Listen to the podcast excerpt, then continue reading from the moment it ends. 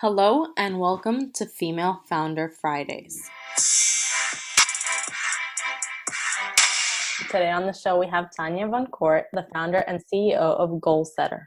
Goalsetter is a goal based savings, gifting, and financial literacy platform made just for kids and families. So, welcome. Thank you. Thank you so much for having me. I'm happy to be here. Can you walk us through your main trajectory prior to starting Goalsetter, a little bit of the milestones and the main awareness points that made you realize that this is what you wanted to take on in your life? I can, but it's not going to sound that way because I did not want to take this on. so, um, starting from the beginning, you know, I, I'm the child of an elementary school teacher in East Oakland. My mom had six kids and would bring home more kids on the weekend. So, you know, if you look at an archetype for for who I am and who my hero was, my mother was my hero. And so bridging gaps meant a lot to me and taking care of other people and giving them opportunities meant a lot to me. And so when I was young, I wanted to be the next Martin Luther King Jr. I mean, that that is what I wanted to be. I had no interest in business or entrepreneurship. I ended up going to Stanford and getting two degrees in industrial engineering. as opposed to you know social justice or anything else mostly because um, my mother died when i was six and we all went to go live with my aunt my mom's sister and um, you know we were not poor by any means. My my aunt you know was a single mom with a decent job and you know she knew how to make ends meet as good mothers do. I won't even pretend like i ever felt like anything in our home was missing but she was a single mom with seven kids. And so that means that you know you don't have a lot of extras and you don't have a lot of financial flexibility. By the time i went to stanford i really felt like I wanted financial security in my life. I wanted to be able to to make choices that, you know, maybe my aunt and even my mother had not been able to make. Hence I majored in engineering. Well, I took that engineering degree, worked at a few companies, ended up at ESPN, where I launched the first version of ESPN3, the first digital video player in the industry. Then I was at Nickelodeon, where I ran preschool and parenting digital. So nickjr.com, noggin.com, great brands like that. And then I moved on to Discovery Education, and they were launching digital textbooks throughout the country. And I led marketing for Discovery Education as they were doing that. And so, you know, this trajectory kind of started for me as I wanted to do things that gave other people and gave kids in particular, I love kids, opportunities. I ended up, you know, kind of going into a technical business field because I thought that's what I needed to do in order to be financially secure.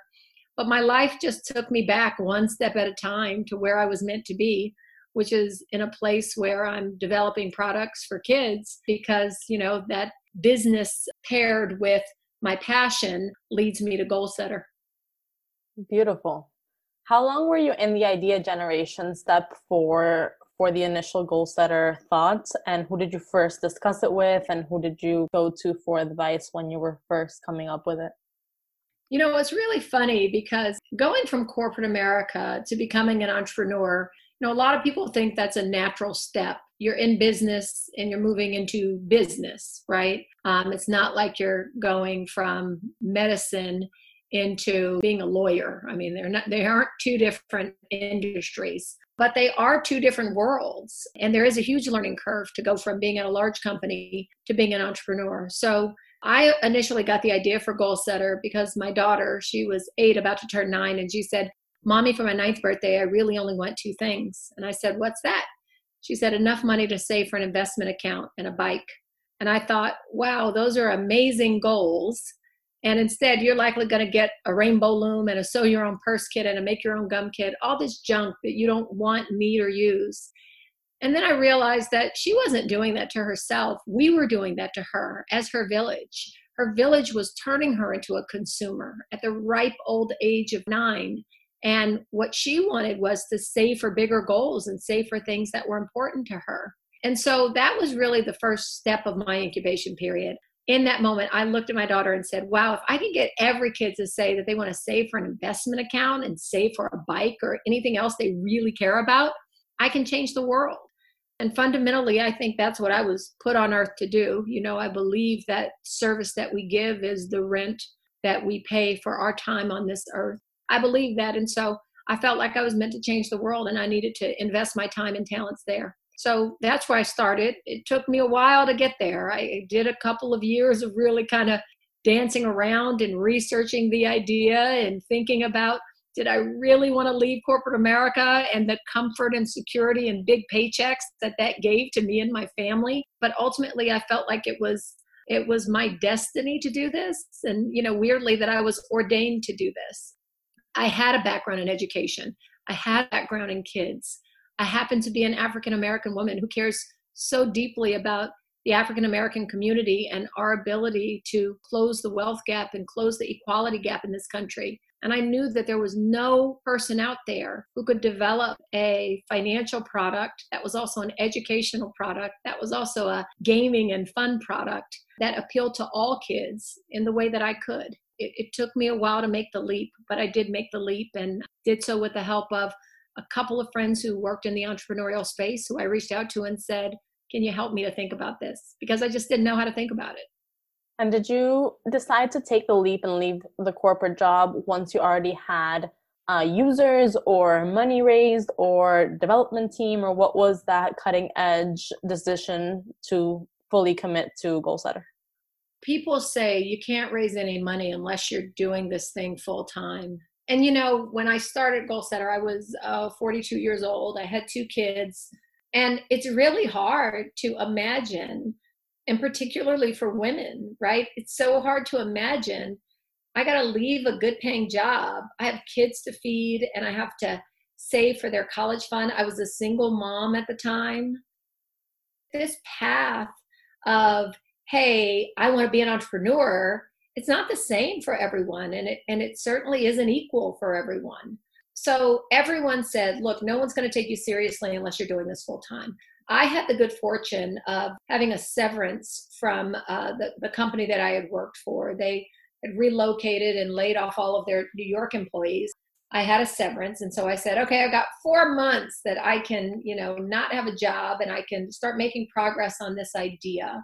So i used that four months to do that but of course building my you know minimally viable product it took longer than that. It took more resources than what i had from that severance i was doing it full time from the time that i decided to do it i was doing it full time and i started raising money only after i got my mvp in place Lovely. And I know from where I previously saw you, how was your experience in, in the raising money? Because you spoke about an experience of going to your Stanford alumni and the response you got there. And then how did that proceed to make you better at, at raising money or at presenting your value proposition? Yeah. So I was at a Stanford National Black Alumni Association meeting, and there was a panel talking about entrepreneurship. In that panel, talking about entrepreneurship, people opened up the panel afterwards for questions. And I made sure I was the first one to the mic. And when I got on the mic, I said, Thank you so much for the panel. I'm starting a company. Our company is called Goalsetter, and here's what we're doing. and I gave my 30 second elevator pitch. I said, if anyone's interested in investing, please come talk to me. Well, fortunately, I knew a lot of the people in the room. A lot of them had been my friends for many, many years, and they had seen my success in corporate America. And so they were my first investors, and they are mo- my most ardent supporters to this day. In so many ways, I feel great about that experience. And in so many ways, I feel so sad about that experience because there's so many entrepreneurs out there or budding entrepreneurs who have great ideas, but who don't have a Stanford network that has the ability to write $25,000 checks to help fuel your dreams or your passion or your venture. And so I was really, really lucky to have that. And it bolstered me you know having the support of those folks not just their checks but having them call me and reach out to me and say what else can we do to help? We're proud of you. You're making great progress. Those are all the words that an entrepreneur needs to hear and those were the early signs of support that i got that have carried me through to where we've gotten today. And from having your mvp what were the, some of the first skill sets that you learned or had to learn to move the company forward? And what skills did you draw on from past experiences that were fundamental to building the first versions and getting the first users?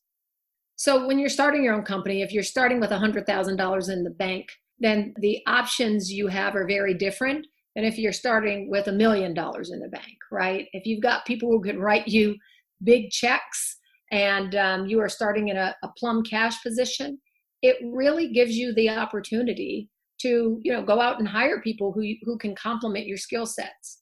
When you don't have that much money in the bank you got to draw upon every skill that you've ever had or thought you sort of kind of had. And so for me i had led product development before i had not coded i knew i couldn't code but i had to look at the other parts of the product development process and say can i do those things right can I sketch out wireframes? And maybe they won't be perfect, but I can ask some friends to take a look at them and you know get me the other 20% of the way there. Can I do branding? Can I do marketing? Can I do research? So I did all of those things early on, all of them. And I, I did ask for, for help from friends to, you know, to give me some counsel or get me a little bit further. But fundamentally, you got to do a lot as an entrepreneur and you have to be multi talented and pretty good at everything um, and great at a couple of things. How did you start building partnerships and who were your first client relationships and how did you manage selling them this product? We are actually uh, in the midst of, of, many of those partnership discussions as we speak. Um, and now is the right time where people are really interested in having those discussions because we are clearly in a recession. Employees want more than ever for their companies to help them with economic security and for their companies to help them with economic mobility.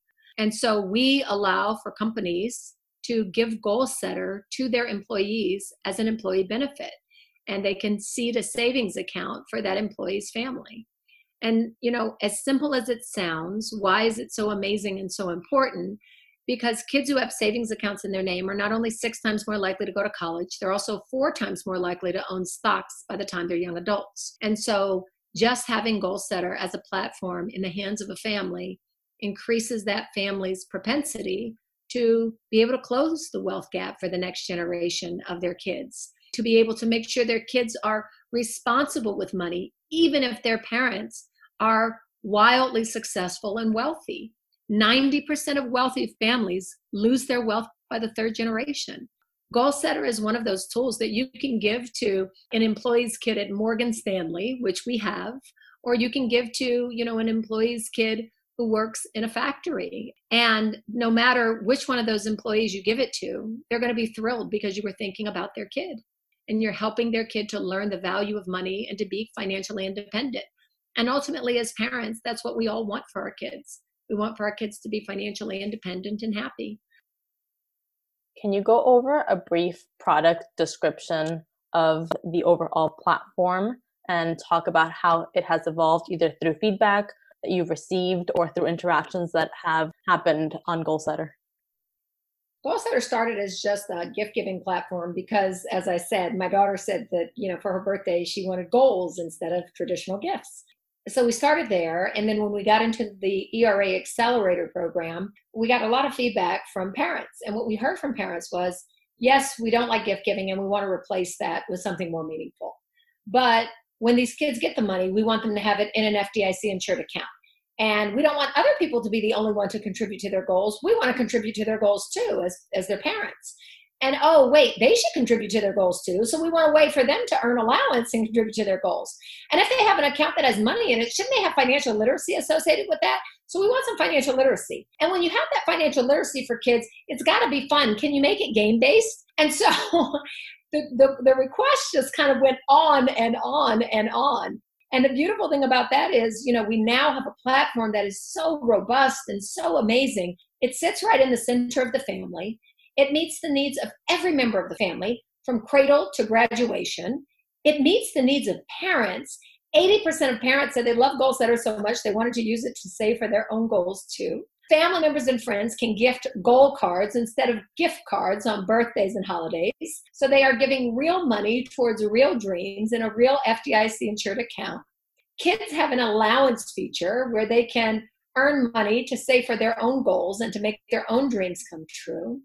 Parents can set up autosave or round up every one of their debit card purchases and save a little bit of money over time towards their goals, like a rainy day fund or a family vacation, or towards their kids' goals, like, hey, Johnny wants to go to robotics camp.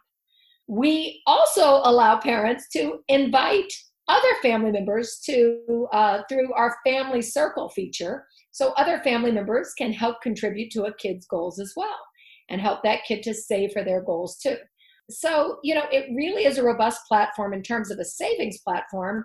And then we layer on top a fun set of financial literacy quizzes mapped to national financial literacy standards put out by jumpstart.org, but um, rooted in memes and GIFs from social media influencers, pop stars, hip hop personalities. So they're super fun. And, you know, when Beyonce says, Can you pay my bills? Can you pay my telephone bills? We use that to explain that Beyonce wouldn't need anyone to pay her bills if she had an emergency fund uh, of three to six months saved. And so kids really resonate with those concepts and seeing the same memes and gifs that they see on Snapchat or Instagram in Goalsetter. But, you know, having them teach them real things and really connect with them in a way that no other app does. We're really proud of what we've built, and there is nothing else on the market like it. I mean, truly, there's nothing else on the market that, you know, as we say, it's Nickelodeon meets fintech. And that's what you get, you know, when you get a, a woman who comes from the gaming space and the entertainment space. I've seen bored kids. It's not fun for any of us. Um, and so we love to engage them and we love for them to learn while they're being engaged. Right. And so, for example, a, a kid goes on the platform and sets their goals, and then the money is contributed, and then how does it get released to them? Do they have to verify that it's being used for that cause? They don't have to verify that it's used for that cause because you know you assume that anyone who's giving this kid money knows the kid, right? So it's my niece or my nephew. I know if you're really going to buy that skateboard, or if you're really trying to go to robotics camp. But sometimes kids change their mind, right? I mean, like sometimes they're saving for something and they see that big $250 number on their screen and they're like, wow, I've got a $250. I don't know if I really need another fancy skateboard like I thought I needed. And so we do let them move money around between goals. When they decide that they've reached a goal that they want to then spend their money on, the parent can click cash out on that goal and the money will go right back to the parent's connected bank account. Very soon, though, we are launching a teen and tween debit card. And in fact, we're in testing for it this week. So I'm super excited about that.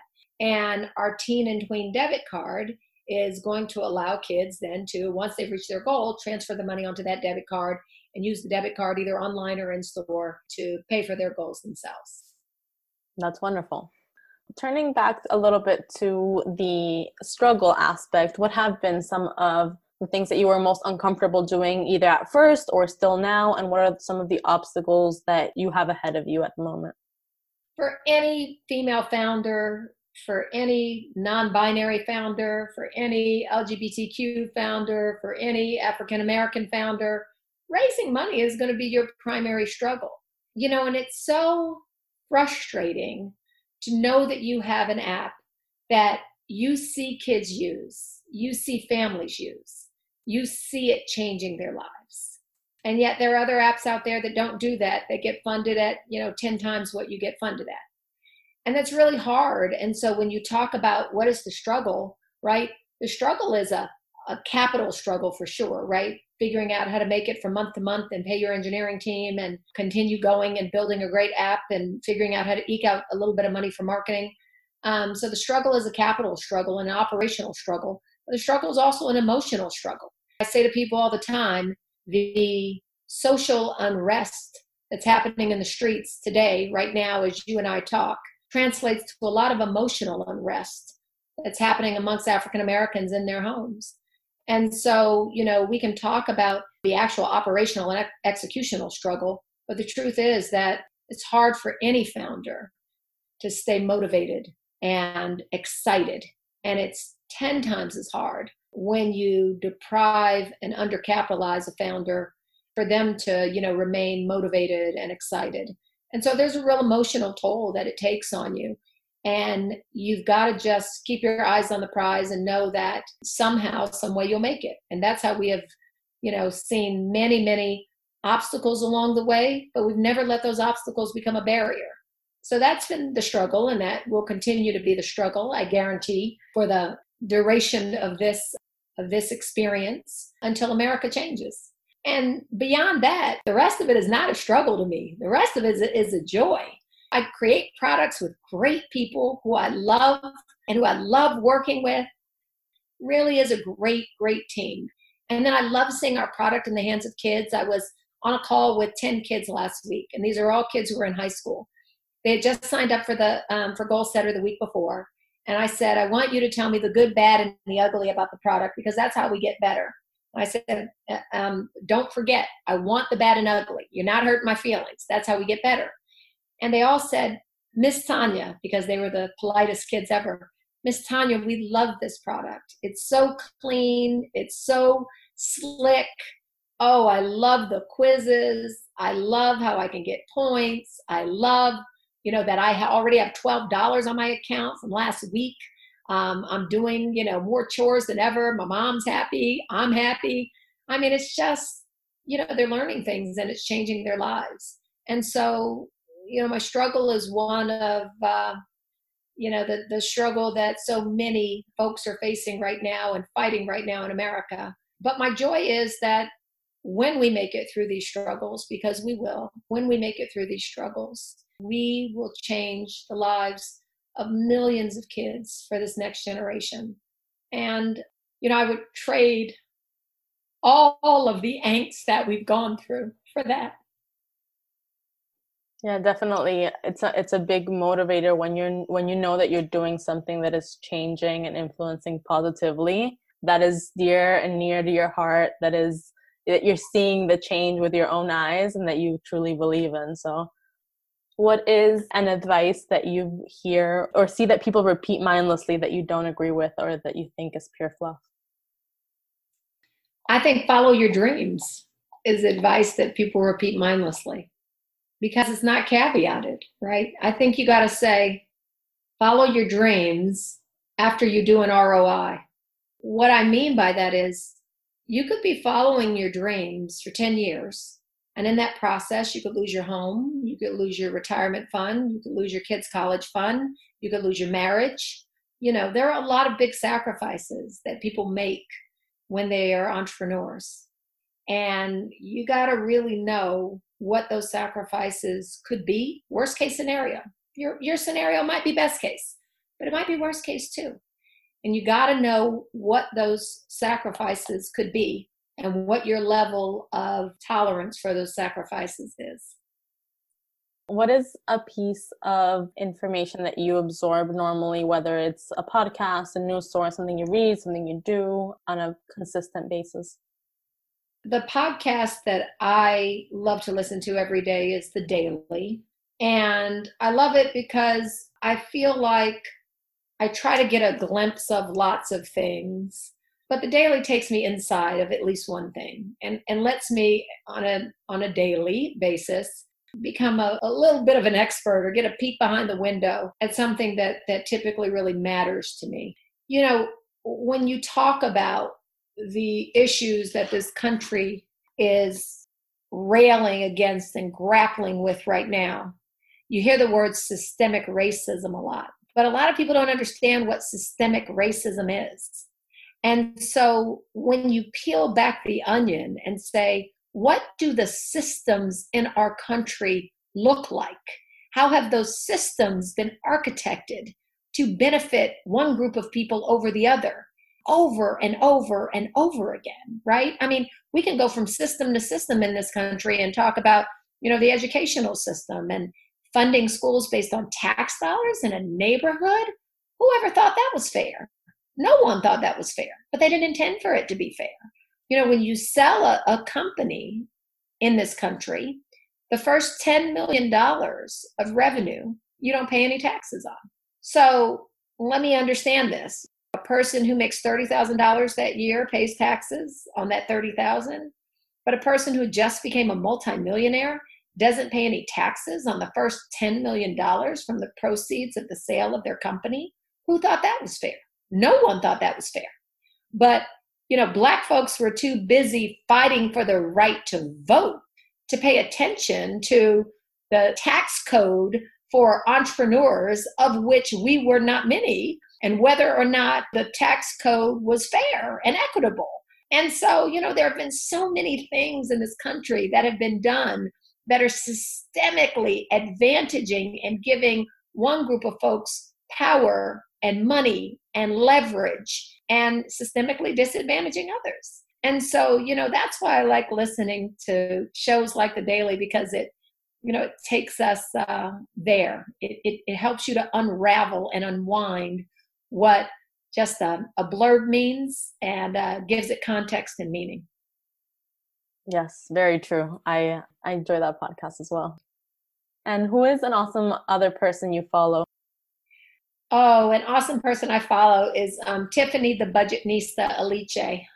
Tiffany gives financial advice to folks around the country. And, you know, she was an elementary school teacher and now she's an entrepreneur with her own company and, you know, just killing it. I mean, she's literally amazing and is helping people to live their dreams of financial freedom with real talk and sound advice and inspiration and sisterly love. So, Tiffany is uh, one of my heroes. Wonderful. What groups or associations are you part of outside the main job? I have been involved in lots of groups and lots of associations, but I found that when I became an entrepreneur, just like I had to give up my cable, I had to give up a lot of those involvements too. And you really have to prioritize your time, not just because I'm an entrepreneur, but because I also have three kids and a stepdaughter who's my fourth that I'm trying to split time between. And, you know, so in so many ways, it's hard to answer this question and say, wow, you know, the only things that I'm involved in outside of entrepreneurism are my, uh, uh, we're, we have a moms group. It's a nationwide African American moms group called Jack and Jill, and I'm a part of that organization.